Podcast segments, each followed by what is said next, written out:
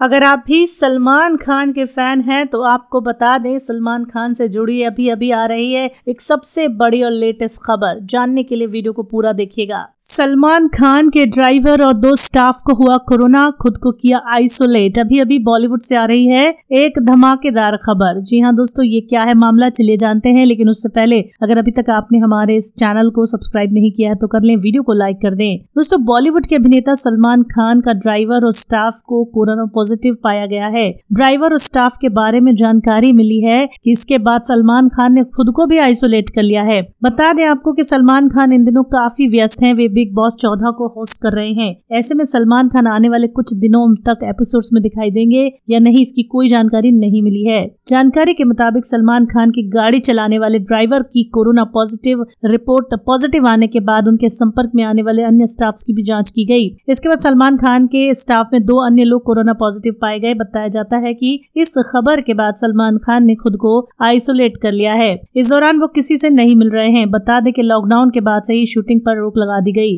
महाराष्ट्र में कोरोना के मामले भले ही कम दिख रहे हैं, लेकिन संकट अभी टला नहीं है। महाराष्ट्र में इस समय कोरोना के सत्रह लाख के आंकड़े को पार कर चुके हैं। महाराष्ट्र में कोरोना के सत्रह लाख सत्तावन हज़ार से ज़्यादा केस सामने आए हैं और छियालीस हज़ार दो सौ से ज़्यादा लोगों की मौत भी हो चुकी है।